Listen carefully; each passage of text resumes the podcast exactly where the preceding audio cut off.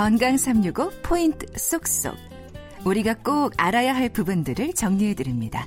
건강 365 박광식의 건강 이야기 성균관 의대 강북삼성병원 정신건강의학과 신영철 교수와 함께 스트레스에 대한 얘기 나누고 있습니다. 교수님 그러면 스트레스는 의학적으로 어떻게 설명이 되나요? 실체는 있는 겁니까? 아, 그럼요.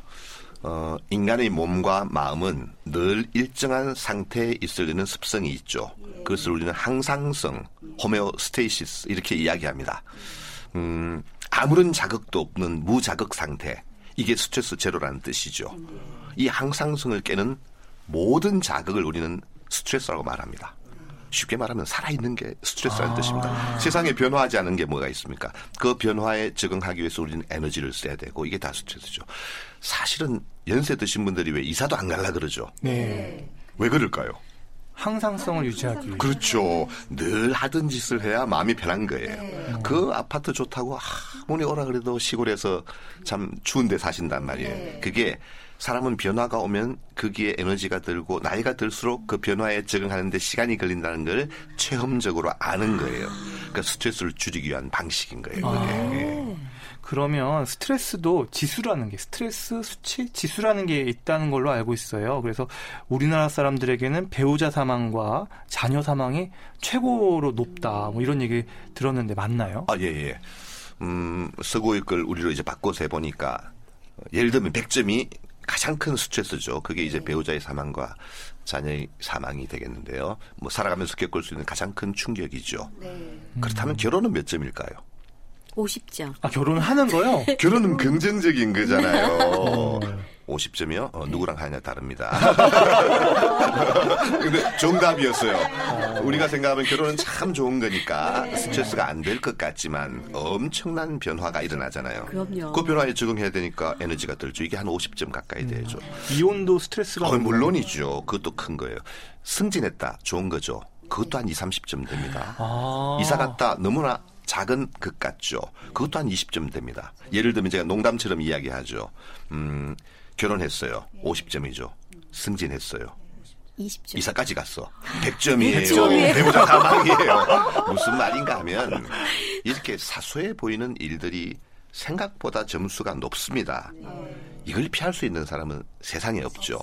그러니까 우리는 그것을 수용하고 받아들여야 한다 그런 뜻입니다. 네. 네. 그러면 이렇게 좋은 일에도 스트레스가 있다는 건 이게 좋은 일인데 왜 스트레스가 생기죠? 그냥 단순하게 질문을 드리면 좋은 일이지만 우리 몸과 마음의 엄청난 변화를 이야기하는 것이죠. 항상성이 깨어질 수밖에 아. 없죠. 그러니 그것은 스트레스로 작용할 수밖에 없습니다. 아. 물론 좋은 스트레스와 나쁜 스트레스는 결과가 다르긴 하지만 네. 스트레스로 작용하는 것은 마찬가지입니다. 네.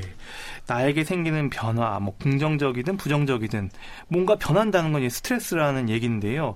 유난히 그럼 이 스트레스에 취약한 사람들이 따로 있을까요? 어, 사실은 뭐 여러 유형이 있죠. 늘 부정적으로 해석하는 사람, 뭐 불만만 가지는 사람, 아주 긴장이 너무 높거나 사소한 일에도 예민한 사람, 물론 다 스트레스가 높지만요. 제가 이제 진료실이나 이럴 때 만날 때 보면은 가장 핵심적인 사람이 지나친 완벽주의자입니다. 아. 완벽주의는 좋은 걸까요? 나쁜 걸까요? 아, 나쁘다고요? 아, 좋은 거예요. 나쁠 것 같기도 하고. 아니, 우리 현대인들이. 아닐 것 같기도 현대인들이 하고. 스트레스를 받는 거는 우리가 해야 하는 일들이 완벽을 기하는 일이잖아요. 그렇죠. 실수하면 안 돼요. 옛날하고 달라요. 그래서 스트레스를 받는 겁니다. 그런데 일할 때만 완벽주의면 되잖아요. 네. 아, 이 사람이 밖에 가서 노래방 가서도 완벽주의자 노릇을 합니다. 죽을 지경이죠. 제가 이야기해보면요. 금방 할수 있습니다. 어떻게 오셨어요? 그러면 아이고 요즘 스트레스가 많아서 머리가 좀 아파서 왔습니다. 네. 얼마나 되셨어요?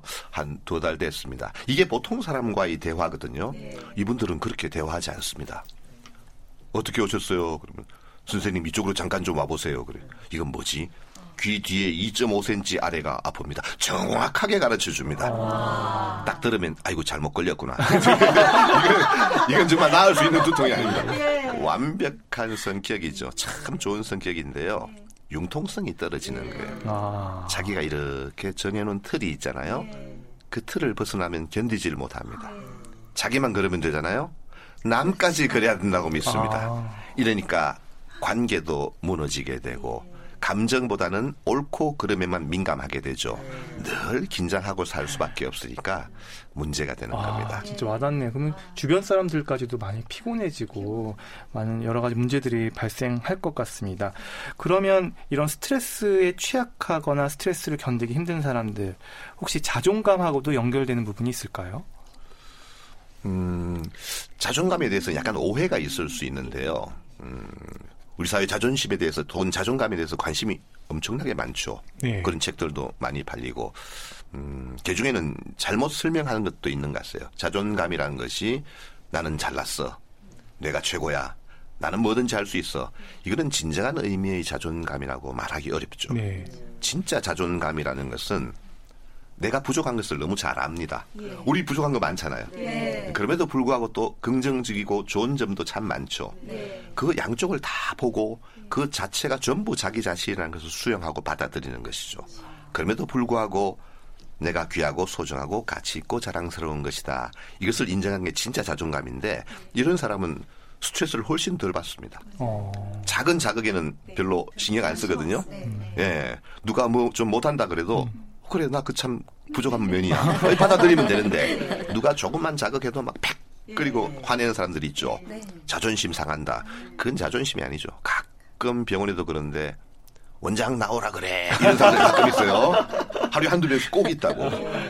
그 원장님이 나가면 조용해져요. 그게 무슨 말인가 하면 자존심 상한다. 내가 누군데 나를 이렇게 대접하느냐 그 뜻이거든요.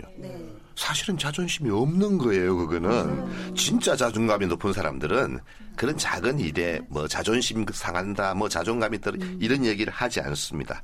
그 진짜 자존감이라는 것은 외부적인 상황에 대해서 별로 흔들리지 않는 자기 자신만의 무기라고 볼 수가 있으니까 당연히 거기에 높으면 스트레스 강하다고 볼 수가 있죠. 네. 이렇게 스트레스 누구나 받잖아요. 근데 스트레스를 또 누군가는 계속 참는 방법으로 계속 참고 참고 참다가 나중에 결국 터지는 이런 일들도 많고요. 그래서 스트레스로 인한 좀 태- 이런 단순한 화풀이가 아닌 좀 똑똑하게 풀어내는 스트레스 대처법이랄까요? 교수님께서 그 수년간, 수십 년간 많은 환자분들을 보시면서 나름의 노하우가 있다면 어떤 것들이 있는지. 화를 다스리는 법. 네. 어, 저도 잘 모릅니다. 야, 이게 정말 힘든 일이에요. 음, 화 자체는 사실은 부정적인 감정이 아닙니다. 그렇잖아요. 화가 나지 않는 사람이 세상에 어디 있겠어요. 문제는 그 화가 건강하게 나에게 작용하는가 또는 부정적으로 작용하는가 하는 문제인데 우리가 부부 관계에 있어서 예를 들면은 화를 내는 것은 상대를 변화시키기 위해서 긍정적인 기대를 하면서 화를 내는 거거든요. 화를 내니까 바뀌던가요? 아니요. 어, 그게 문제예요. 나는 긍정적인 목적을 가지고 화를 내지만 그 결과는 관계만 나빠질 뿐이거든요. 그래서 똑똑하게 화내는 법이 필요하다 이런 얘기인데, 음, 아무리 우리가 정말 인격적으로 수양이 되고 해도요, 화가 나는데 그 속에 들어가 버리면 대책이 없습니다. 이때는 시간을 벌어야 합니다. 어, 짧게는 3초, 길게는 30초. 뇌의학적으로는 뭐 15분 이상을 가지 않는다 그런데요. 그 순간만 잠깐 모면하면 될 걸 가지고 욱 해가지고 문제되는 경우를 너무 많이 보게 되죠. 그래서 일단은 잠시 몇 초든 몇십 초든 시간을 벌고 심호흡 한번 하라 그러잖아요. 그런 다음에 생각을 해봐야 돼요. 이게 정말로 화가 날 만한 상황인가? 내가 오해를 한 것인가? 내가 좀 과장되게 생각한 것은 아닌가? 상대방이 저렇게 한 것은 이유가 뭘까? 이 생각만으로도 감정이 좀 누그러뜨려질 때가 있습니다. 그래도 이건 화가 날 만한 상황이야. 그럼 화를 내야죠. 그러나 어. 그것은 결코 욱하는 막 정말 감정적으로 내라는 뜻이 아니고 이성적으로 화를 낼 수가 있죠. 그 상황에서 이 관계를 좋게 만들기 위해서 결과를 호전시키기 위해서 우리가 화를 내는 거니까 충분히 화를 낼 수 있지만 그때도 조금 기술을 발휘하는 것이 좋다. 그 화를 다스리는 기술 같은 것은 이미 뭐 책이라든가 인터넷에 많이 나와 있죠. 그 중에는 많은 건강한 방법들이 있는데요. 가능하면은 제일 마지막 단계는 역시 아 그래도 상대방이 나를 자극했다. 그것 때문에 내가 나쁜 사람이 되거나 문제 있는 사람이 되거나 이러면 상처를 받잖아요. 그렇죠. 결국은 이게 또 자존감과 연결이 됩니다. 음, 자존감이 높은 사람들은 작은 자극에 반응을 하지 않으니까 훨씬 더 화를 덜 내게 되고요. 불안이 높으면 화를 냅니다. 여러분, 불안과 분노가 같은 감정이라는 걸 알고 계세요? 에이, 그럴 리가 있나. 맞아요. 화가 불안한 나는 거는 화가 나는 거고, 불안한 것은 불안한, 불안한 거지. 거죠. 아니에요. 음, 물론 다른 감정인데요. 화날 때 가슴 뛸까요, 안 뛸까요? 뛰어요. 가슴 두근두근하죠. 두근두근두근두근. 불안할 때는요. 같은 거잖아요. 그러니까 감정 자체는 다른 것이지만 나타나는 신체적인 증상이 같습니다. 그러니까 가끔 우리가 화가 나는 것과 불안한 것을 구별하지 못하는 경우가 있습니다. 내 마음이 편안할 때는 그냥 넘어갈 일인데 내가 막 긴장되고 지금 짜증나고 힘든 상황이야. 그때는 건드리면 막 폭발하죠. 이게 내가 화를 낼 준비를 각성을 하고 있는 겁니다. 이런 상태니까 평소에 이렇게 긴장을 줄이고 릴렉스하고 하는 것들도 분노를 조절하는데 상당히 도움이 되죠. 오늘 스트레스에 대해서 되게 짧은 시간 얘기해 준 것임에도 불구하고 참 마음의 평안과 뭔가 깨달음을 얻게 됩니다.